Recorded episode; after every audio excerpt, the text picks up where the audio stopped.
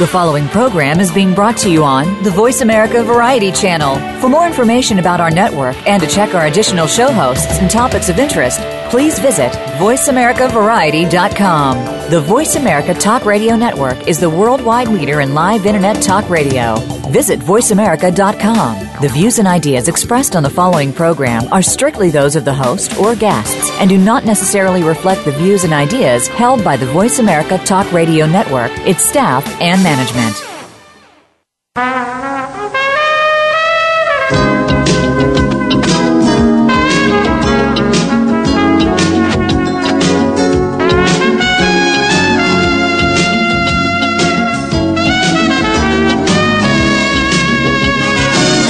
Welcome to PIs Declassified, an inside look at the world of private investigators. Your host is Francie Koehler, a noted private investigator. Francie and her guests take you behind the scenes and into the genuine, sometimes gritty business of investigation. You'll hear stories from the trenches with plenty of surprises. Here's your host, Francie Koehler. Good morning. So, my question for you is, this morning is where is technology taking your business? So, you know, a sizable amount of a private investigator's work is documentation. It's really tedious. It's very time consuming. We have all kinds of kicky electronic toys, but have they really made a difference? And how efficient are you? And and how do you present your materials and your package and your your reports to your clients? This often means the difference between getting further business from that client, getting that client to refer you to other clients, potential clients, or sitting in your office waiting for the phone to ring. So I have with me, delighted to have private investigator Phil Becnel. Hi, Phil. Hi, how are you? Very good. Phil is a private investigator, at least in uh, West in Virginia or West Virginia. Which one is it, uh, or both? Well, I'm actually I live in D.C., um, but yeah. I have we have licenses in Virginia and actually West Virginia too, and Maryland and California. But, but we're basically a, we're a D.C. based uh, private. You're just all over the place. well, I know you've closely examined these fund- fundamentals of documentation, and you have some recommendations. But before we get into that, you know, I, people always like to hear somebody's background. So I know you're a licensed private investigator. You're a managing partner, correct, in the name of your company? Yeah, um, I'm the managing partner of Dinolt, Becnel, and Wells Investigative Group.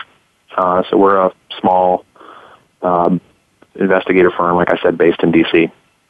Yeah. And I, I know you've written a couple of books, one on this topic, The Principles of Investigative Documentation, and then you've written another book. Yeah, so I've written um, I've written another book which is called uh, Introduction to Conducting Private Investigations, and and that book was originally published as under a different title, uh, Private Investigator, Private Investigator Entry Level O2E, and um, that book is the the textbook for the private investigator course, which is required for uh, PIs to get licensed in Virginia. Um, but then, that's, with, yeah, that's great. Under, yeah. Under what? I'm sorry. I was going to say under the second edition, it uh, changed the title and, and made it a, a, more national focus. So it's not just uh, Virginia based, but, but uh, talks about investigations everywhere. Yeah, and you were uh, actually you were a guest on the show a few months ago, and I know that you're currently working on a book. And how's that coming? It's going well. Um, it's hard, you know, to to find time to write. I, I I take the time that I can, and I'm I'm anticipating being done by the end of this year. Uh, so it's it's coming along. It's it's hard to it's hard though when you have a date. It is hard, and and uh, have you got a, a working title, or have you settled on a uh, exact title yet? uh, I, I have a uh, I have a I have a, a plan title, um, but I, I'm not sure I'm not sure if that'll change or not. And yeah. the title um, that I'm planning on using is called is, is price the price of privacy. Oh, good. That's a kicky title. That's good. Yeah. And so hopefully, um, hopefully no one will steal it from me. Yeah, I hope not. I hope not. So um, I know you you've written a lot of articles in all kinds of publications, and you're uh, past president of the Private Investigator Association of Virginia. Right. I was uh, the president of uh, PIAVA, the Private Investigators Association of Virginia, for a couple of years. I stepped down from that last year. And uh, yeah, I, I write a lot of articles. My latest thing has been law.com. I'm a contributor there. and I write about all kinds of stuff that relates to private investigators and our work. That's great. And you've also uh, been interviewed frequently, I know, by various places as an investigative expert, like the Washington Post and U.S. News and World Report and those kind of publications. Yeah. And and you also have uh, a BA and a master's, a master's in criminal justice, a BA in anthropology, correct? Mm-hmm. That's right. Yeah. So you come with high credentials, Phil, and I'm just delighted to have you on the show. Well, thanks. I'm delighted so, to be here. So let's talk about this issue of uh, digital, our, all our digital toys and documentation and all that goes into that.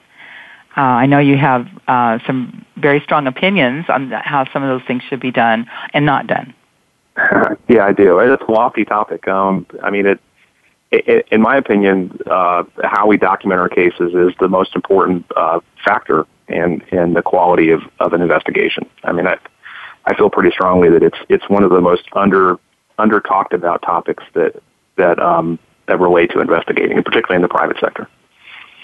So, when you give a presentation, Phil, how do you start with that topic? Yeah.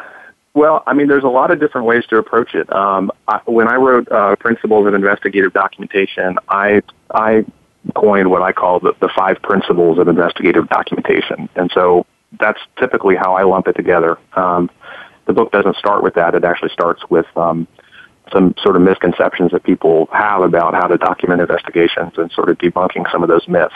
Um, but I think it's you know it's helpful to think about it just in terms of how an investigation usually progresses and the steps that you take to document it uh, during that process. And so, uh, oh. what, what, what I use is the five is the five uh, the five principles. Um, and what are those? Uh, yeah, so uh, take notes about everything you do. I mean, I, this is a boiled down, condensed version of this, but right. that's number one uh, document every effort to contact a witness uh, or to do surveillance in what I call the running resume. Uh, I think that that's kind of a localized term, but a running resume is in essence a uh, a diary or a journal that um, you keep concerning your investigation. It's kind of the bridge between uh, note taking and reports. Um, mm-hmm. The third one is prepare reports uh, whenever there's a reasonable possibility you're going to have to testify. Uh, since there's almost always a reasonable possibility that you're going to have to testify about the things you do. Um, right. That generally means that you know you're preparing reports about most of the things that you do as part of the investigation. Mm-hmm. Um, and then the fourth one is uh, take verbatim statements from hostile or unhelpful witnesses and obtain declarations from friendly witnesses. And uh, there's reasons for that that are kind of elaborate, but you know, basically you you, you want to try to lock witnesses into what they say when you can, uh, because mm-hmm. it it uh, helps later on if they try to recant. Um, and then the fifth one relates to uh, document retention uh, policies. Um, another kind of another not often enough talk, uh, talked about topic, in my view, about documentation. And it's basically just um, provide all the case's documents to the client at the conclusion of the case, um, or have a document retention policy that uh, mandates that you keep your records for a certain period of time. And I, I generally recommend five years uh, for that. Okay. Okay. Now, um, some some states have laws about document uh, about retention, um, mm-hmm. but the main thing about retention is you have to do the same thing for every case. Right. You can't just uh, not keep them for one case and keep them for another. Just yeah. feel like it. Right. And a lot of it depends on what kind of case you do. Um, so if you're if you're doing cases involving litigation, usually the document retention policies are going to be dictated by the by the bar association for the attorney you're working for. So if you're working a case in Virginia or Maryland, I mean, the, the, the duration of time that those attorneys are required to keep their cases varies somewhat, usually between five and ten years. Um, mm-hmm. um, there's not a lot of laws. I, I mean, I, I'm not. I don't know every you know PI law in the, in the country, but I'm not familiar with many laws that dictate specifically that private investigators are supposed to keep their records for a certain period of time. Right. Um, so usually we, we go by the guidance of the lawyers that we work for. But then there are also within, outside of that, sort of, you know, other specific types of cases like employment background checks, um, mm-hmm. where the federal government mandates that you keep your records for a certain period of time, two or three years, depending on the type of the specific type of investigation. Well, and and lacking some kind of a rule for retention, you can always fall back on the business, whatever the business example is for your state. Right, and and I mean, my, I, when I wrote this book and when I tried to come up with a concrete policy, I mean, what I I, I feel like you should err on the side of being too conservative as, as opposed mm-hmm. to as opposed to risking that you might uh, destroy documents that um, that you're required to keep. And so I I picked five years as a conservative figure that um, essentially gives you gives you um, you know you're, you're you're pretty likely to be within the law if you keep your records for five years, and particularly if you offer your records to your client after that five year period before you actually destroy them. Mm-hmm. Mm-hmm. And of course, we we have to say on the show, check with your own state, check with your your own rules in your own state. Um, course, yeah. Don't just accept what we're saying on the show here, or your own country, because we do have listeners from outside the United States. Sure, certainly. Right. So, uh, so this is great. Uh, let's go back um, to a couple of things. I, I know you said take verbatim notes. Are you saying to take quotes from the witness?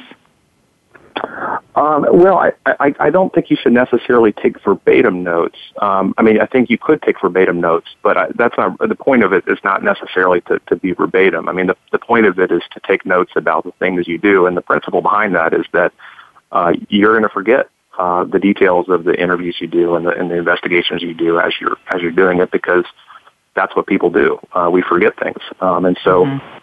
note taking, um, just as a basic you know principle, is it, it's a very good idea. It's a very good sound business practice. It's going to improve your documentation practices um, as as you go down the list from running resumes to reports to testifying to you know having to produce documents as part of some litigation later on, having those notes um, buttresses your credibility. It increases the accuracy of your findings. Um, and so it's a good practice altogether. Now, uh, verbatim notes, um, you know, it, there could be some, some practical reasons why taking verbatim notes of a of an interview, for example, might not be practical, but but you certainly want to take notes well enough that you're you're capturing the, the the essence of what they're saying, the substance of it, and to the extent that there are quotes um, in an interview that are important, you know, I think putting quote quotation marks around those statements in your notes um, and including those quotes in your reports is, is a good general practice too. And so, some people listening to this show might say, "Well, why aren't you just tape recording uh, what the witness is saying?" Yeah, right. And this comes into technology and how technology has changed investigations to some extent. Um, you, you can tape record uh, uh, interviews in, in most states. Uh, some states you can't. California would be one where you couldn't at least do it surreptitiously. Right. Um, and there's a few others. Maryland's another one. So uh, you know, there's there's different laws about when when you can whether it's an all party uh, consent state or a one party consent state. Um, but the other problem I think that that uh, with tape with tape recorded notes is that they they tend to make us lazy when it comes to um, pr- producing our, our work product to our clients. So I think if you're if you're going to audio record uh, an interview, um, you know, I think you still you still have to prepare a report about that interview that takes out the important parts of that interview and gives it some time. Exactly. Right. Yeah, exactly. So we, we just, excuse me for interrupting. Uh, we, I've just got notified we need to take a quick break. We'll be right back. Phil will be right back.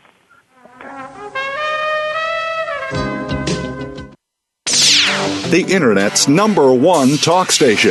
Number one talk station. VoiceAmerica.com.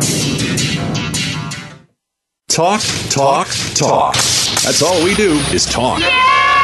If you'd like to talk, call us toll free right now at 1 866 472 5787. 1 866 472 5787. That's it. That's it. VoiceAmerica.com. Need to hire a private investigator? Ask for their professional association affiliations. When an investigator asks Francie Koehler about associations, she says to first join a state trade association. Francie belongs to the California Association of Licensed Investigators, or CALI. It's the largest association of its kind in the world. CALI's main focus is networking, training, and legislative advocacy. If you need a detective in California, contact CALI at cali-pi.org or call 1 800 350 CALI. For a national association, Francie's choice is the National Council of Investigation and Security Services, or NCISS. For over 35 years, the Council's primary mission has been to represent its members before the United States Congress and governmental agencies. Find the Council at nciss.org or call 1 800 445 8408. NCISS and Cali are great places to look for a qualified private investigator. Tell them you heard it from Francie on PIs Declassified. Stimulating talk gets those synapses in the brain firing really fast. All the time. The number one internet talk station where your opinion counts. VoiceAmerica.com.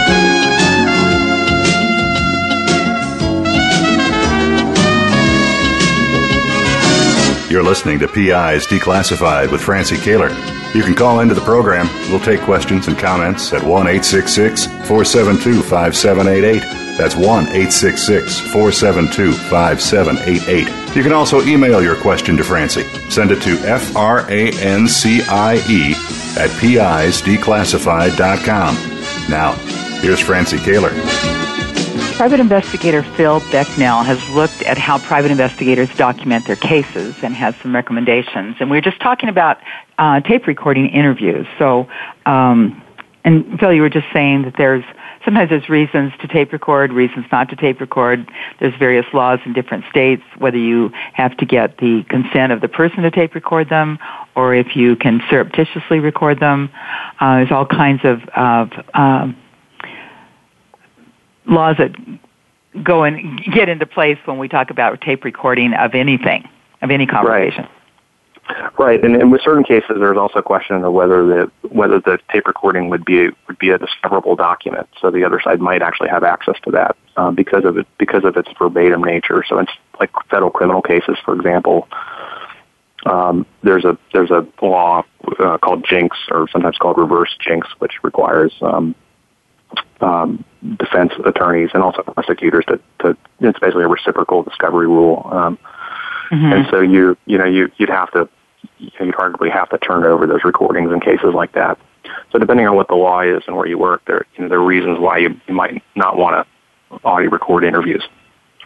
Well, and there's and and as we were just talking about offline, there's a lot of superfluous information that you talk about when you're doing an interview. There's all kinds of side tangents you go on just discussing maybe something that's not necessarily relevant to the case, maybe related but not relevant to the case that uh, is superfluous when it comes to uh, the tape recording. And if you're going to utilize a tape recording in a court of law, it has to be transcribed. Right. So yeah. that it adds another whole level of of uh, tedious work. Yeah, uh, that's right. And you, and like I, I said earlier, I mean, you, you also you ha- you still have to write a report about it. It doesn't really save you any time. I mean, I think the one the one the, the one instance where it is justifiable, and I think it, it does make sense, is if you have a witness who is hostile and who you know is never going to sign a statement, um, and you're afraid that that person is going to back off of whatever they say, and it's legal to do in the jurisdiction where you work, and if the attorney that you're working for agrees with this approach, I mean, I think that that there is an argument to be made that you know you might want to you might want to audio record that interview. But I think that for most witness interviews, um, usually a well written report, you know, and or a handwritten statement is usually sufficient to to lock that person into what they're saying. Yeah, you know, now um, lots of states uh, are enacting laws that require law enforcement to uh, audio or, video record all uh, witness interviews.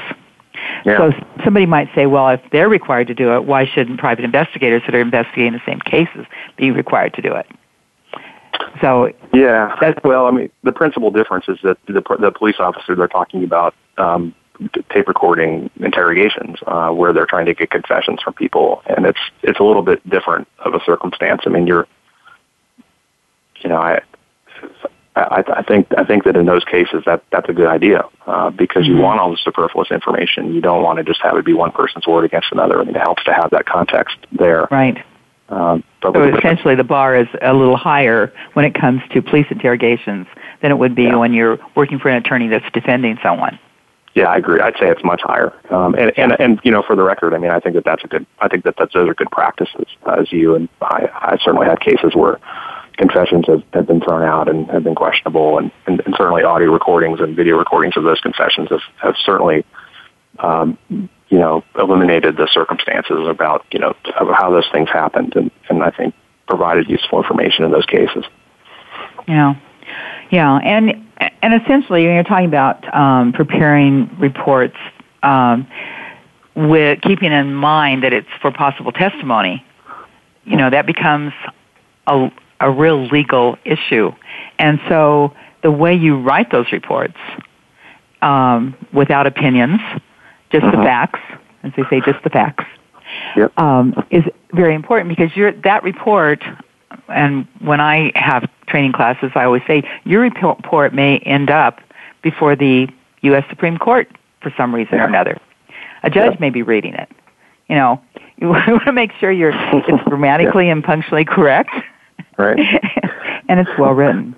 So yeah, that, that's yeah. I mean that's an that's a very important point, uh, not just for testimony, but I think also the business aspect of the kind of work that we do. I think people tend to underestimate um, the importance of, of of you know minor, seemingly minor grammatical uh, spelling issues and things like that. I mean, they can change the meaning of the report, but also it just makes you look like a buffoon. It, it makes it hurts your credibility when your reports aren't flawless.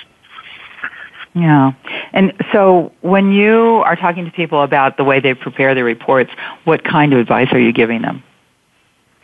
Um, I mean, I, I, I, my advice is to follow a template, to have a certain, uh, to have a template that you use that um, is the same in all your, all of your, for all of your investigations. Um, so have a, have a way that you, um, the way that you prepare the reports, it's the same for, in all cases. Uh, I recommend editorial review that you have somebody else at your office give the report a second read to make sure that everything makes sense. Uh, we, we do this for all the reports at our firm, and um, I think more often than not, uh, you know, the, the person reviewing the report fi- finds finds minor errors in the reports that um, that could change the the meaning of the sentences that are contained there. So I think that's a, you know I think that's evidence of why that's important uh, because somebody else looking at the report might see things that you don't. Um, and and you know, and having you know, obviously uh, keeping your opinion out of it, uh, avoiding hyperbolic language, uh, making sure that your reports are accurate. I think good note taking is a big part of that. Uh, writing your reports exactly. shortly after the interviews or whatever took place, uh, so that your memory's still fresh. Uh, there's a, a lot of uh, a lot of recommendations I could give, but those are some of the major ones. Yeah, and making making sure that you don't have emotionally charged words, like you said. Um, you know, um, using uh, adjectives like um, additional words like very or uh, words that make more out of the meaning of the sentence than the witness intended. Yeah. Perhaps. Yeah, absolutely. I mean, there's a lot of things like that that that could can make you uh, that can affect. I mean, obviously, the mean, words have meanings. They affect the, the meaning of the, of the sentences uh, you know, some some problems that I've had. You know, I don't know. I, I've had sexual harassment complaints where my investigators have referred to, you know, women in the in the reports as girl. You know, this girl said this, and I'm like, oh, that's actually kind of you can't say that. Um, um, yeah. It's just because that's how we talk, and we think that that you know that's okay. Um, but when it's in a report and it's in a report in that context, it obviously is not appropriate. So that's a, such a good point, Phil that we our reports can't reflect writing how we talk. Right. Because it's out of con- it becomes out of context. If you're talking to somebody, and you're particularly if you're face to face, there's your body language, your expression, all, everything that goes into it. But when you're writing a report, it's just black and white. Yeah, right. And and in that example, so when I confronted the investigator about that issue, and I said, "Well, you can't put that in a report; it's, it's sexist." And he said, well, but that's how the witness, who was a female, referred to the person who she was talking to. She said she used the word girl, so I put that in the report. And I said, well, mm-hmm. you know, that's all well and good, but if you're going to do that and it, and it's going to be your words, then you need to put girl in quotes, you know, or right. or if it's or if it's not relevant, then just put woman. because that's that's the way that you should say it. I mean, yeah. it's a silly example, but it, you know, when, when no, I think it's a great. I actually think it's a great example because if if you're using a word or a phrase that you wouldn't that you would not use. Yeah. That came from the witness. You've got to put it in quotes. Right. Otherwise, it's your word. yeah. Exactly. Exactly right. Yeah. So, um, let's see. You were there was something else on my mind. I lost it, but we'll come back to it. But um, so, do you have when you have this template? Is that something with your letterhead and a footer, and how? What does that look like? Um, yeah, so I mean, our template's pretty elaborate. Um, I mean, not elaborate, but it, it it's pretty. Um, you know, we're we're very specific about how how we do our reports. I mean, it goes down to uh, it has a header, it has. Um, you, you know, we're, we're very specific that the report can only have one recipient, although other people could be copied on it. The reason for that is that, you know, the the primary recipient of the of the of the reporter is the person who's responsible for that information. So if you if you're going to send it to a bunch of people, it creates confusion about who's going to act on the information in the report. So we always only have one recipient. Uh, we always make the date the date of the report and not the date of the underlying activity, which is contained in the body of the report. I mean, the report's right. justified. There's a whole bunch of factors that um, you know, but we're we're very specific about how we do our reports. So if you look at our report, if you look at a report from us today, um, it, it's going to look substantially similar to one that was written five years ago. Um, and you know, I, I, I think that that's a good idea because it it it you know it, it shows that we're it shows that we're detail oriented not only in the way that we write our reports but in how we do our investigations. Exactly, it shows you have standards that you follow all the time. Yeah. And I and I know what I was going to uh, mention. There's it's so easy, and I I'm at fault for this of um, using or, or typing the wrong word, the, the right word but the wrong spelling. For instance, there and there, T H E R E, T H E I R, and that isn't going to get get picked up on your spell check. Oh yeah. So if you're having somebody else edit your report, or if at least you read it aloud to yourself, you might catch it. Yeah, or go back a couple hours later. Sometimes I, I I'll sometimes see errors and things that I right if I go back. Um, if I go back later, I mean, not everybody has the has you know an editor, um, you know, waiting waiting in the wings to edit your reports when you want. And there might be times when you need to get it out faster. Um, so, yeah, printing documents, you catch more mistakes when you print documents as opposed to when you're looking at them digitally. Um, mm-hmm. But I, you know, at our firm, we, uh, you know, generally I or, or, or the case manager reviews the reports for our investigators, and it just doesn't matter. It's, it's kind of a religious thing that we do. Our reports don't go out unless we um, unless we have that review. Oh, have you ever used a product called Grammarly? Grammarly? No, I've never heard of that. Grammarly uh, is online. You can subscribe to it. It's very low cost. If you're a student at a university, um, you get it for free. The university provides it, but it's great because it goes through um, it goes through spelling, um, phraseology. Uh, there's all kinds of points that it covers, including plagiarism, by the way, in case you are writing a paper that that uh, you could unintentionally plagiarize somebody else. Um, but it, it has all kinds of components. It's really good. Yeah, and it it gives you a score and it and it highlights each one and shows you how to correct it. Yeah, I, th- I think something like that would be a really good idea. Um, it, but it, it's also not fail safe. I mean, you, you you can you still have to do the, what you're talking about, but it does. Uh, what I what I like about it is it uh, sometimes when I phrase something, it might not be exactly correct, even though it looks correct to me, mm-hmm. and it it will pick that up. Yeah, there. I mean, I there's there's still a substance of the report that's, I guess, an issue. One, one of the major, like, so a sentence can be grammatically correct, um, but your pronoun usage in the sentence can can imply that you're referring to a, a person who's different mm. than you're actually referring to, and it can make the sentence very confusing. And it might be completely correct, but it just might have a meaning that that's not what you intend. Right. That's a really good point. We need to take another break, Phil. Don't go away. Phil and I will be discussing more about where technology is taking your business. We'll be right back.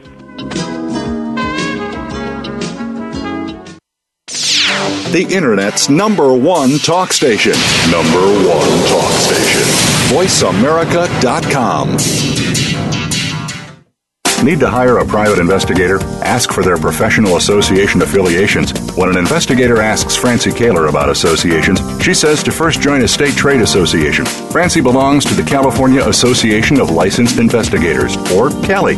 It's the largest association of its kind in the world. CALI's main focus is networking, training, and legislative advocacy. If you need a detective in California, contact CALI at cali-pi.org or call 1-800-350-CALI. For a national association, Francie's choice is the National Council of Investigation and Security Services, or NCISS. For over 35 years, the Council's primary mission has been to represent its members before the United States Congress and governmental agencies. Find the Council at nciss.org or call 1 800 445 8408. NCISS and CALI are great places to look for a qualified private investigator. Tell them you heard it from Francie on PI's Declassified.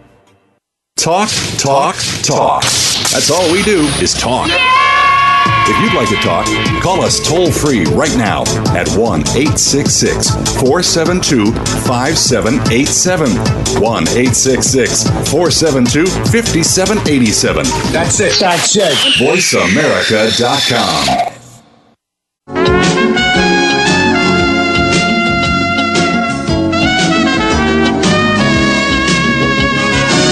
You're listening to PI's Declassified with Francie Koehler. You can call into the program. We'll take questions and comments at 1 866 472 5788. That's 1 866 472 5788. You can also email your question to Francie. Send it to F R A N C I E at PIsDeclassified.com. Now, here's Francie Koehler. Phil, you found that um, when uh, when talking to investigators that many investigators since we have so many high tech tools we have digital recordings we have digital cameras we have our iPhones we have all of these things that they are turning over the digital media instead of reports. And why don't you address that a little bit? Yeah i mean i think i think that there is a tendency because to do that and and i think that that's that's because our our society has changed quite a bit in the last 20 years. Uh, digital media has become much cheaper uh, than it was uh, 10, 15 years ago. Uh, there's, you know, it's easier to record interviews on your iPhone or whatever. Um, and I think that uh, I think that for investigators who are who are who are newer and who uh, you know have, weren't doing this 20 years ago when we were carrying big accordion files around with and metal file cabinets and if you recorded it was on a micro cassette recorder. Um, so you know, we still have file cabinets and we still have uh, we still have paper files, um, but uh, but we also have all this digital media, and I think that there is a temptation uh, for a lot of folks to to just turn that over to attorneys and say, well, that you know that is my work product, um, and there are some good reasons why that's a bad idea in my view. Okay, and what are those reasons? well, uh, so uh, you, if you take a, you know, I guess, like I said before, if you're if you're audio recording an interview, um, if you're taking photographs of a crime scene or doing surveillance, uh, the context of that of that of that task is lost uh, in in the digital recording. There are issues with uh, the whether the you know whether the recording would be discoverable. Uh, there, uh, there are reasons that you might not be able to surreptitiously record the interview. I think the context, though, is really the biggest part of it. And just to give you an example, so uh, I did, you know, I had to go out and, and take photographs and examine a crime scene on an evening uh, last week. And while I could take photographs of the crime scene, I could turn those photographs over to the client.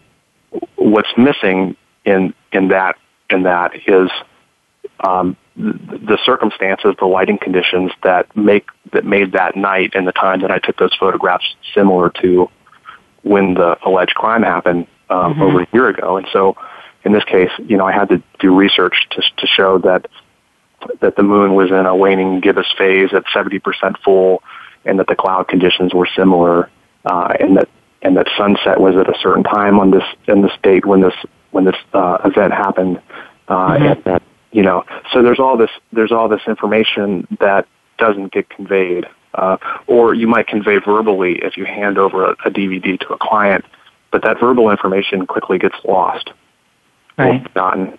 And so uh, you have to prepare a report as well to show, you know, this is this is how I did it, and this is why I did it to show your reasoning behind the, di- the digital media that you're turning over.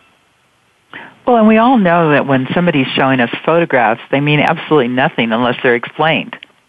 Right. And without without that context, you really would know know what you're looking for or looking at. And and I and I was just saying while we were off uh, offline there that it's in my experience, at least in California.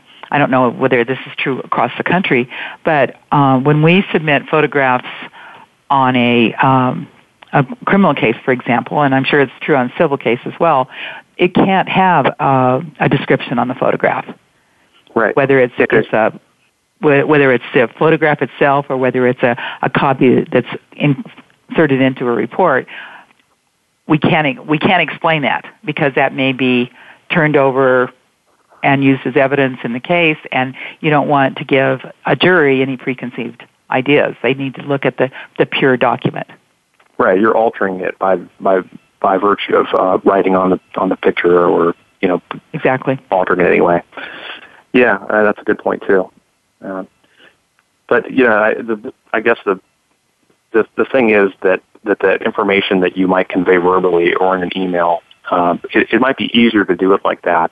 Um, but but the things that we investigate um, sometimes don't come to court for for many months or even many years after. Sometimes years, yes. Yeah, and sometimes even after they're they go to trial court, they're appealed, uh, and, it, and it might be several years before that issue is, is revisited. Um, and the only thing that that, that is um, that's really sufficient to to hold that information in, in, in an immutable form that uh, is going to stand the test of time is really a report, something formal, a document that outlines all the details of the things that you did. Mm-hmm. Mm-hmm. So, Phil, let me let me ask you this: If you were, um, say, I'm a brand new investigator, and you're going to tell me exactly what to do about how to set up reporting to my clients, what things would you tell me? Um, well, I, I, I probably would tell them first to get my book, but um, there you go. but, but besides that, that's a great answer. yeah, I mean, you know, I, I, you don't have to buy my book, but I, I, I do think that you know, really recognizing what the importance of documentation is is, is a is a pretty important step um, Mm-hmm. in being successful as a private investigator. I mean, you, you, the reports that you prepare are the primary tangible work product that you're going to give your clients, and if if you take that lightly, um, you're not you're not going to have clients for very long. Um, so that's, I mean, I think that that recognition that recognition is is is important for success in our business. And then I think beyond that, um, you just have to ask, you know, yourself if you want to figure it out on your own. What, what's the best way to get to reports that are that are flawless and and are going to meet the expectations of your clients? And I think that that's more than just being a good writer or or more than just having a, a certain template that you use for your for your reports, which you could you know Mhm. borrow from another investigator or get from my book or whatever. But I think it's it's having a foundation of sound business practices that lead up to your reports that um, that, that help you get there, and, and and that foundation is good note taking. It's keeping a running resume. It's uh, you know editorial review of your reports. It's knowing when to take statements, when not to take statements, and it's knowing how long you have to keep your documents afterward. Conclusion. You know, and I and I think that um, we haven't talked about this, but I think that that branding is really important, and it's something that often. Um, when a private investigator starts out, opens their business, they don't think about that their um, their business cards, their letterhead, and every document they submit to a client um, carries a message. And from the the name you give your business to the way your business cards are are uh, designed to the way your letterhead and this template, your your template, your report template you're talking about, all of that should be very consistent as Yeah, your brand. right. Yeah, I agree, and and with the with the, a lot of attention to detail. I, I recall once many years ago, somebody giving me a, a card, you know, like a pre-printed or one of these printed business cards where private investigator was spelled wrong. And I thought, I thought, wow, That's not a good sign. good, good luck, buddy. not a good sign. no. Well, we should probably, since you mentioned the book, we should probably take an opportunity to mention the title of the book again because I think that um, people listening that may be very interested in reading this book, um, Phil, The Principles of Investigative Documentation. Yes. Mm-hmm. And uh, the subcaption is creating a uniform style for gathering uh, reports and packaging information. And I, I think there's some really good tips in it. And I know you can get it on PI Store. I should mention our sponsor here, PI Magazine, also has a company called PI Store, www.pistore, P-I-S-T-O-R-E, one word, dot com. Um, and where else can you get it? On Amazon? Yeah, it's on Amazon. It's put out by Charles uh, C. Thomas, uh, publisher. Publisher. Um, so you can get it on their website too. Uh, honestly, I'm not sure what their website is, but Amazon's probably the easiest way, or the PI store. Okay. All right. Okay. So, um, so you've got the template, and what kinds of things are when you're designing your template? What kinds of things go into that? What does it look like? Can you describe it to us? sure. So, um, I mean, our template has it at the front, at the, at the top of it, it should have. Um, I mean, you have to also consider privilege. So, you in order to in order to to be uh, included under the um, umbrella of legal privilege for the attorneys that you work for, you need to you need to um, make that explicit. So, you you typically want to put at the top of the report in the header uh, something like attorney work product or uh, attorney client uh, privileged information or something like that. Mm-hmm. we usually use attorney work product is, is what we have at the top of our reports. Uh, you okay. want to have the date of the report. You want to have the the primary recipient of the report. Uh, you want to have the other people who were copied on the report, uh, the case name, and then um, under that we is where the substance of the report starts, uh, and it, it, it typically includes uh, w- when the interview took place, uh, the date that the interview took place. Sometimes we also include a physical description of the person who we interviewed if it was an interview report. We also uh, we also include the date of birth of that person and their social security number if we know it, um, so that we can find them later. Uh, that's obviously optional. Uh, and then we, we have what's called we call it a disclaimer uh, paragraph that um, indicates that we we told the witness who we were, were which party we're working for, uh, and and essentially you know who we who we are and what our relation is to the investigation, and that they agreed to speak to us and then uh, from there we uh, we write our reports in a in a in a very detailed sort of question and answer uh, narrative. So we we we we, we talk uh, not only you know what the witness said, but we also uh, write down uh, the questions that we ask as well, so that the, there's a context for their responses. And then at the end of the report, we usually put a footer line and we indicate who reviewed the report, um, and with a link to our website so that people know what the company was who uh, prepared the report. And that's how we do it. And that's, I, I don't know that that's necessarily the way everyone should do it, but, but that's the way that we found works best for us. Okay. Now, have you ever run into issues with providing a description of the individual in, in the report? Um, we we only we don't do that in every case. Um, we we typically, I mean, the concern for us in that first paragraph and why we why we include this, the social and the date of birth that we have it is if it's a criminal case or, or some other case where we're concerned that we're not going to be able to find that witness later, like if there's a high chance that they're going to be subpoenaed later. And so we just want to have some place where we have a description for them of them that um, that generally tells them what, what we look like and we, what they look like, and we're, we're pretty general about it. This not like um, you know, it's not a it's not a very detailed description, but it is a general description. If there's going to be a question of did we interview the right person or do we need to find that person later? Right. Okay. Okay. We need to come right back. More to come with Phil Becnel, private investigator. Stay tuned.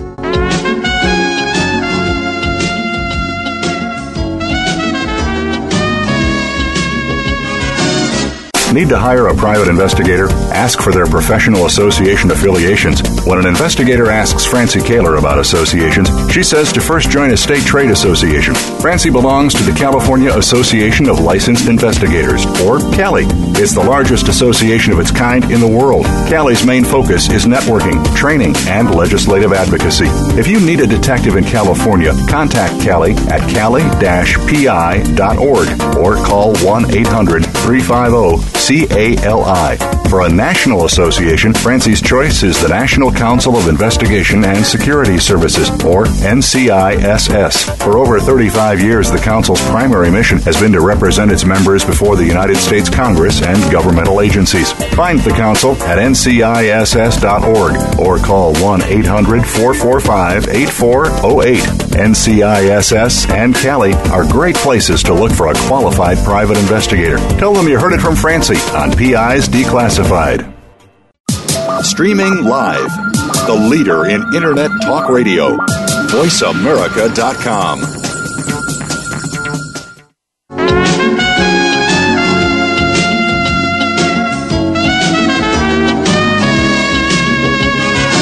You're listening to PIs Declassified with Francie Koehler. You can call into the program. We'll take questions and comments at 1 866 472 5788. That's 1 866 472 5788. You can also email your question to Francie. Send it to F R A N C I E at pisdeclassified.com. Now, here's Francie Koehler. Yeah, we're, uh, we're back with Phil Becnel. Uh, we were talking about um, how the report template is looks like, how it's designed, and and I, I and we were, I was just asking Phil while we were on the break about including the description of the individual because I was a little surprised at that. And I think Phil, you wanted to make a clarification. Yeah, so I mean, we don't do that in all our reports. Um, and, and what that's typically called is biographical information. So you just put some some information concerning what the person looked like and what what the what the uh, surroundings uh, looked like. Were like if you worked if you interviewed them in their living room, for example, you might put a description of their living room. And the, the idea is that is it if they later claim that they didn't talk to you, um, you have that description of them and, and of the, of the surroundings. Uh, and we don't do that in all of our reports, I should clarify. So, uh, and, and in fact, I would, I would say that we do that. We don't do that in most of our reports. Most of that information would only be included in the case's running resume, not on the report itself. Yeah, the running resume where you just you kept the diary of what you were doing, and that makes sense because you may have to go back uh, years later and, and find this individual. Um, it was just my reaction was that this was an opinion, and if it was going into an official report that was going to a client, that that could be problematic. So I just wanted to make sure we kind of cleared that up. Yeah. Um, so um, going back to the diary, when you're talking about um, preparing notes, you're you're actually doing as you go every every time you make a contact with anybody, you have notes about that contact, where it where it took place, what the person looked like that you talked to, and any other relevant data as part of that running resume. Yeah, I mean that, that information sometimes goes into the notes as well um, because you're taking notes. You're out in the field. Um, in the last few years, we've we've started giving our investigators iPads so that they can access their running resume out in the field, and we found that that works um, sometimes. Uh, you you know after you after you end an, inter- an interaction, sometimes rather than taking notes, you could just put the information directly into the running resume. Um, and are you are you using the notes portion of the iPad or using something else? Uh, no, actually, we're using the browser for the for the iPad to log into the internet into our into our online case management system, which Oh. is where our running resume is kept. So it's pretty slick, and then and then the client gets that update instantly. So as soon as we talk to somebody, they know exactly. I mean, if we send them a, notice of it, but th- if they wanted to log in right after that, um, right after that interaction, they could see that we talked to somebody, what the description was, and what happened. And, and typically, And- we- go ahead. And that case management program is that something you guys designed for your office, or did you get it someplace else? No, um, there's different there's different case management programs. Um, we use we use one called TrackOps um, that we've been using for a, number, a long time, a number of years. Uh, I don't know that it's the best program. Uh, it works okay for us, Mm-hmm. but but there are other ones too that have um, something that would be usable with a running resume application. A lot of those programs are, are fairly expensive for a sole proprietor investigative agency. Yeah, that's true. But actually, TrackOps is a pretty is pretty affordable. And what we actually do, so it's they charge you per case that you set up, and we have, of course, hundreds hundreds of cases over the years. And what we do is we just we just pass that charge through to our clients, and it's only like nine ninety nine a case. So we TrackOps hasn't cost us anything. Interesting. And so, is that a uh, subscriber based program online? Yeah, yeah, it's a web based program. Um, it's password protected, uh, and you you know you you essentially uh, set up cases and, and put the information in there, and it's it's available. You can control access to who you want to have. You know, you can have clients uh, at different law firms, and maybe the law clerks or the associates at different case, at those firms only are on certain cases. You can just give them access to the cases you want to give them access to, and not the other cases, and you control access to your firm and your staff. And it's, I mean, and it works you, pretty well for us. Uh, okay. And, it, in, in each of those cases is a running resume that basically details everything that we've done in that case going back to the beginning. And do you, so do you have a way to print out what you've inputted so you have uh, a record in your office in case something happens to TrackOps? Yeah. Uh, well, it's backed up, uh, so we don't generally print it, um, but we don't keep our reports. I mean, that's not where all of our that's not where all of our documents are kept. We have a server where that's everything is kept completely separate. So, except for the running resume itself, which does contain reports, um, those reports are actually duplicates of reports that are already kept in our on our server, okay. and also okay. out of our file. So there's like triple. You know, basically, they're basically in three places. So you haven't gone the route of the paperless office yet.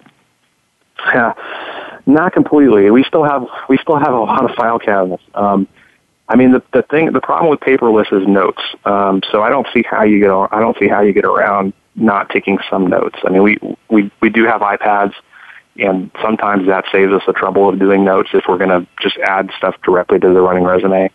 But in a lot of cases, um, that doesn't work. So you still have to take notes. You still have court documents that you you know have to make pr- print you know uh, copies of at courthouses, and there's still records you subpoena. Um, so you're still going to have a lot of paper records. Um, I, I still religiously carry a paper file for every case that I work at. Yeah. And my, but my, you could always, when the case is over, you could always scan them in and maintain only the digital copy and and uh, shred the rest. Yeah, you could do that. It's just um, we have, you know, my firm is we have a lot of cases, and that just would involve a lot of a lot of time uh, we, we've experimented with that. We, we, were, we were also kind of running out of room on our server too. We've had to upgrade the server several times because of all the digital records that we have. So, which was actually what spurred us to have the document retention policy. We, we finally decided we were keeping records indefinitely, and we were just like, we can't. There's just no way to keep all right. this indefinitely. Yeah. Yeah, I went through a similar process as well. You just uh, you end up your business for you know 25, 30 years, and you have records from when you started. You've got to start um, taking some of them out of that. It's yeah. There's just no way. I mean, you can't you can't keep everything all you know for for till the end of time. So you know, Phil, we're almost at the end of our program here. What um, if you were to summarize uh, your advice to other private investigators about um, the use of digital media, the use of electronic toys, and how you operate your your business to be effective and efficient? What would you say? Um, technology uh, is great. Uh, technology programs like uh, case management systems, like iPads, like iPhones, uh, like digital recorders, all those things uh, make our jobs. Uh, they enhance our investigations and they make our jobs easier, but but they don't they don't replace the need for fundamental documentation practices, uh, which haven't changed over time. They're the same now as they were 100 years ago. You write reports, you take notes, you take statements and provide that information to the clients and, and on we go. And of course, contrary to popular belief, uh, we don't get all our information through the internet. You still have to go out and walk walk the streets and knock on doors. Yep. In fact, a lot of the best information you still get by knocking on doors and submitting FOIA requests and you know all this looking through court paper court records and microfiche and I mean a lot of the, that information is still there it's not not everything is online uh, for sure. Exactly. And I, you mentioned FOIA requests, FOIA requests. Yeah. Um, do you do that very often? Um, yeah, we do. Uh, you know, we, we're, we're in DC, so you know, there's a lot of uh, a lot of the, some of the information that relates to our cases involves government agencies, and so yeah, certainly we we we do a lot of FOIAs to the federal government, and also um, in our criminal cases, we can you know, depending on the state, but in Virginia, for example, you could FOIA uh, mugshots. So, you know, if I'm really wow. Yeah, so if you're looking for somebody and you want to find a picture of them, you could submit a FOIA request to the police department, and you can get a copy of the photograph. I mean, that's what journalists do when they um, when you see people's pictures in in the newspaper. Uh, that's how they do it. Uh, so there's no reason why private investigators can't do it either. Well, that's that's a really interesting tip. I don't know whether that can be done in California. I'm certainly going to check that out. I've never thought about it. Yeah, it depends. Uh, in D.C. you can't do it. In Virginia you can. In Maryland you can. So yeah. it just depends on what the jurisdiction is. But I mean, typically if you if you open up a newspaper for that jurisdiction uh, where that where the crime occurred, and you see a photograph of a mugshot of somebody, that typically is an indication that you could probably. Interesting. Well, this has been a fascinating um, tutorial, Phil, on um, getting your cases ready for, for your clients. I think it, I think it was very helpful. I certainly learned something. I hope people listening learned as well. I hope so too. So let me just mention before we leave today, uh, our loyal sponsor, PI Magazine, www.pimagazine, all one word, dot com. Um, they're very loyal sponsors, and uh, if you're interested in learning more about private investigators, you can subscribe to PI Magazine, and there's all kinds of articles about private investigators or the kind of work private investigators do. And if you're interested in advertising on PI's Declassified, my wonderful producer of this show, Sandra Rogers, at Sandra, S-A-N-D-R-A, dot Rogers, R-O-G-E-R-S, at voiceamerica.com, would love to talk to you. So uh, this is the end of our show. Phil, thank you so much for taking your time today. I appreciate it. And I, as I say, I learned a lot. Thanks for having me. Absolutely. So tune in again. And good luck on your book, by the way. We're waiting to hear about that. So tune in again next week as we declassify more real stories from real investigators. It's PI's Declassified. I'm Francie Koehler, and thanks so much for listening. You've been listening to PI's Declassified with your host, Francie Koehler. Tune in every Thursday at noon Eastern Time. That's 9 a.m. for you West Coast listeners. PI's Declassified explores stories of deceit, mystery, and detectives unraveling the truth. Every Thursday at noon Eastern, 9 a.m. Pacific Time here on the Voice America Variety Channel.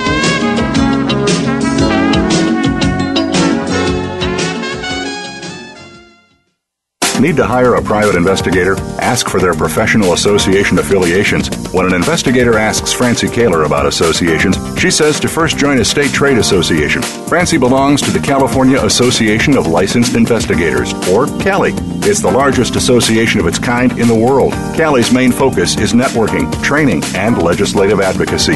If you need a detective in California, contact CALI at cali-pi.org or call oh 1-800-350 CALI.